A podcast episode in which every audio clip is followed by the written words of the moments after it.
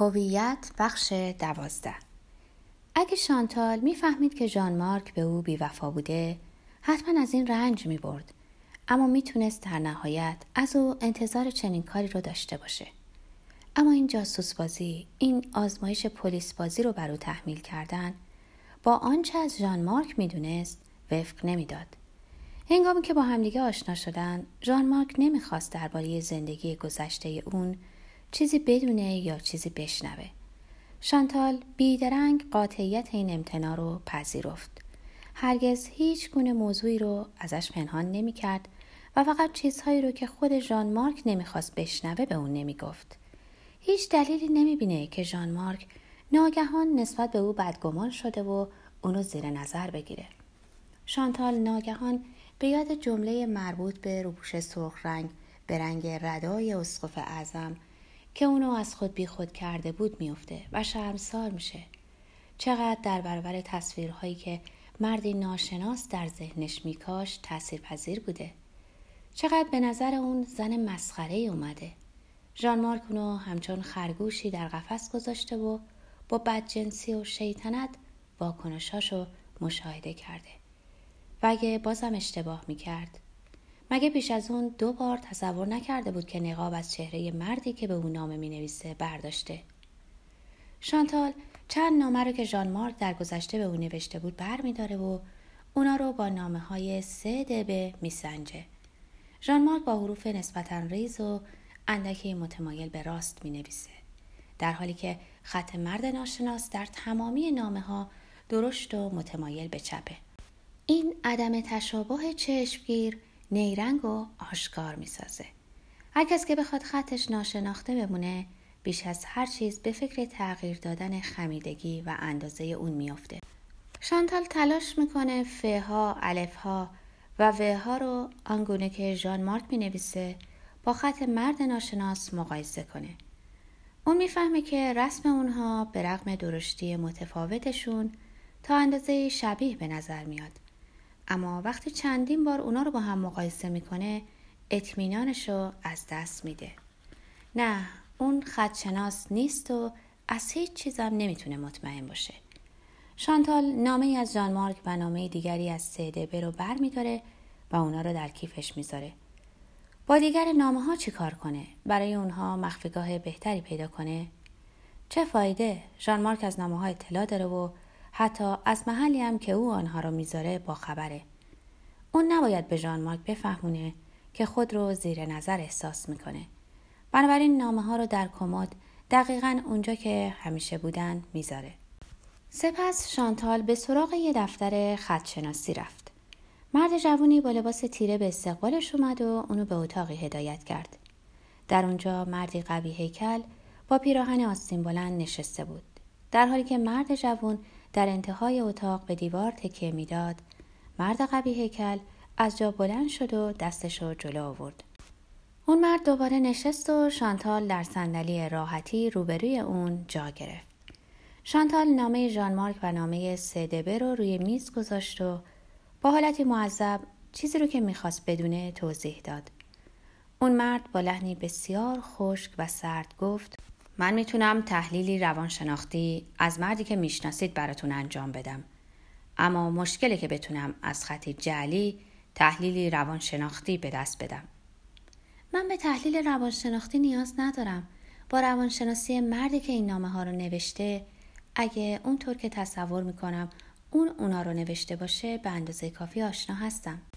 اگه خوب فهمیده باشم می‌خواین اطمینان پیدا کنین که نویسنده این نامه حالا خواه عاشقتون یا شوهرتون باشه همون کسیه که خطش رو در اینجا تغییر داده.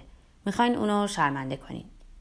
شانتال با ناراحتی گفت این دقیقا اون چیزی نیست که می‌خوام. نه کاملا اما تقریبا ولی سرکار خانم من یه خدشناس روانشناس هستم. من کاراگاه خصوصی نیستم و با پلیس هم همکاری نمی کنم. سکوت در اتاق کوچیک حکم فرما شد و هیچ یک از دو مرد نمی‌خواست سکوت رو بشکنه چون نسبت به اون احساس همدردی نداشت. شانتال احساس کرد که درون جسمش موجی از حرارت بلند میشه. موجی پرقدرت، وحشی و افشاگر. شانتال سرخ شد و این سرخی سراسر اندامش رو فرا گرفت.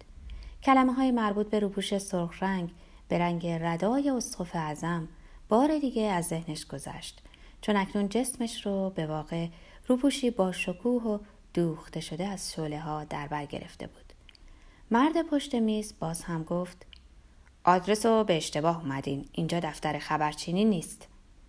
شانتال کلمه خبرچینی رو شنید و روپوشی که از شعله ها بود مبدل به روپوشی از شرم گردید. از جا بلند شد تا نامه هاشو پس بگیره. اما پیش از اینکه موفق بشه اونا رو برداره. مرد جوونی که در موقع ورود از اون استقبال کرده بود به اون طرف میز رفت و در حالی که کنار مرد قوی هیکل می ایستاد با دقت دو دستخط رو نگاه کرد و گفت البته که هر دو دستخط نوشته یه نفرن. سپس خطاب به اون گفت به این ت و به این گ نگاه کنید. شانتال ناگهان اونو می‌شناسه. این مرد جوون همون پیشخدمت قهوه خونه شهری در نورماندیه که او در اونجا انتظار ژان مارک رو می‌کشید و چون اونو می‌شناسه در درون جسم ملتهب خود صدای حاکی از تعجب خودش رو میشنوه. اینا نباید حقیقت داشته باشه. من هزیون میگم من هزیون میگم. این نمی‌تونه حقیقت داشته باشه. مرد جوان سرش رو بلند کرد و اونو نگاه کرد. انگار که برای اینکه خودش رو خوب بشناسونه می‌خواست چهرش رو خوب به شانتال نشون بده و با لبخندی آرام و در عین حال تحقیرآمیز به اون گفت البته این همون خطه. فقط اونو بزرگ نوشته و به طرف چپ متمایل کردن. شانتال دیگه نمی‌خواد چیزی بشنوه کلمه خبرچینی همه کلمه های دیگر رو از سرش بیرون زده خودش رو همچون زنی احساس می‌کنه که با ارائه مویی که بر روی ملافه بیوفایی یافته مرد محبوبش رو نزد پلیس لو میده. سرانجام پس از پس گرفتن نامهاش بیان که کلامی بگه روی برمیگردونه تا بیرون بره. مرد جوان یه بار دیگه جاشو تغییر داده. نزدیک در میسته و اونو براش باز می‌کنه. شانتال در شش قدمی اوست و این فاصله به نظرش نامتناهی می‌رسه. اون سرخ میشه و میسوزه خیس عرقه مردی که پیش روی اونه آکنده از نخوت جوانی است و متکبرانه جسم بیچاره اونو نگاه می‌کنه جسم بیچاره اون در برابر نگاه مرد جوان احساس می‌کنه که آشکارا به سرعت در روز روشن پیر میشه به نظرش می‌رسه که وضعی که در قهوه خونه کنار دریای نورماندی براش پیش اومده بود تکرار میشه. هنگامی که اون مرد با لبخند چاپلوسانش راه بیرون رفتن رو برو بست و او از اینکه دیگه نمی‌تونست بیرون بره به حراس افتاد. اکنون منتظره که مرد جوون همون نقش رو با او بازی کنه. اما اون معدبانه کنار در دفتر میسته و می‌گذاره که اون رد بشه. سپس شانتال با گام نامطمئن زنی پیر راهروی رو که به در خروجی منتهی میشه در پیش می‌گیره حس می‌کنه که نگاه مرد جوان بر پشت خیس و عرق کردهش نشسته و وقتی سرانجام به پاگرد می‌رسه احساس می‌کنه که از خطری بزرگ نجات پیدا کرده. اون روز که با همدیگه در خیابون قدم می‌زدن بیان که چیزی به همدیگه بگن و فقط به آبران ناشناس در اطراف خود نگاه می‌کردند چرا شانتال ناگهان سرخ شد؟ این واقعی توضیح ناپذیر بود. ژان مارک متحیر شد و نتونست بر واکنش خود مسلط بشه. تو سرخ شدی چرا سرخ شدی شانتال به ژان مارک پاسخ نداد و ژان مارک از اینکه می‌دید چیزی درون شانتال میگذره که او از اون بیخبره براشفت چنان که گویی این واقع رنگ شاهانه دفتر زرین عشقشونو دگرباره برمیافروخت ژان مارک نامه راجع به روپوش سرخ رنگ به رنگ ردای اسقف اعظم رو به اون نوشت اون وقت در نقش سیرانو به درخشان ترین کار خود موفق شد. شانتال رو افسون و مجذوب کرد. از نامه خود و دلربایی خود مغرور بود. اما احساس حسادتی شدیدتر از همیشه می کرد. اون شبه مردی رو می آفرید و بدین طریق بیان که بخواهد شانتال رو وادار به گذراندن آزمونی می کرد که تأثیر پذیریش رو از دلربایی مرد دیگر می سنجید. حسادتی به اون حسادتی که در جوانی شناخته بود شباهتی نداشت. تصور و خیال در اون زمان امیال عذابآور عاشقانه را برمیانگیخت. این بار حسادت گرچه کمتر دردناک بود ویرانگری بیشتری داشت زن محبوب واقعی رو به آرومی به صورت خیالی زن محبوب مبدل می ساخت و چون شانتال دیگه موجودی قابل اعتماد برای اون نبود دیگه هیچ جای استواری در جهان در این آشفت بازار بیارزش وجود نداشت در برابر شانتال که ذاتش دگرگون شده بود یا ذاتش رو از دست داده بود بی اعتنایی اندوه ناکانه قریبی بر او چیره می شد. نه بی نسبت به شانتال که بی نسبت به همه چیز. اگه شانتال صورتی خیالیه پس همه زندگی ژان مارک هم صورتی خیالیه. سرانجام عشقش بر حسادتش و تردیدهاش چیره شد. در حالی که چشمان رو به سینه بندها دوخته بود داشت در برابر کمد خم می شد که ناگهان بیان که بفهمه چگونه اتفاق افتاده حالت تستر به اون دست داد تستر از این رفتار دیرین زنان که نامه رو در زیر لباسشون پنهان می‌کنن. تستر از رفتاری که شانتال شانتال یگانه و تقلید ناپذیرش رو در صف بیپایان همجنسانش قرار می‌داد. اون هرگز نخواسته که چیزی از زندگی محرمانه شانتال که سهمی در اون نداره بدونه. چرا باید الان به اون توجه کنه و حتی از اون به خشم بیاد؟ ژان مارک از خود می‌پرسید وانگهی مفهوم راز درونی چیه؟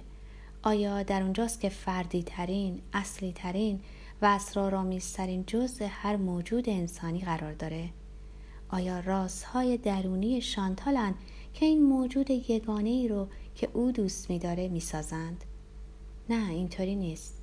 راز همانا عمومی ترین پیش با افتاده ترین و تکراری ترین چیز خاص همگانه. جسم و نیازهاش بیماریهاش حالات خاصش مثلا یوبوست یا عادت ماهیانه اگه ما این ابعاد زندگی خصوصی رو از سر شرم و حیا پنهان می‌کنیم برای این نیست که اونها خیلی شخصی هن. بلکه برعکس برای اینه که اونها به گونه ترحم خیلی غیر شخصی هند. اون چطوری می‌تونه به شانتال برای اینکه به جنس خود وابسته است به زنای دیگه شباهت داره. سینه بند میپوشه و از روانشناسی سینه بند تاثیر میپذیره. کینه به دل راه بده. چنانکه گویی خود او به برخی حماقتهای ابدی جنس مذکر وابسته نیست. اونا هر دو جسمی دارن که جای روح بیچاره در اون بسی تنگه. آیا نباید داشتن چنین وضعی رو به همدیگه ببخشند؟ آیا نباید نسبت به حقارت های کوچکشون که در عمق کشوها پنهان می کنند بیعتنا باشند؟ احساس همدردی بیکرانی اونو فرا گرفت و برای اینکه به این داستان خاتمه بده بران شد که آخرین نامه رو برای اون بنویسه.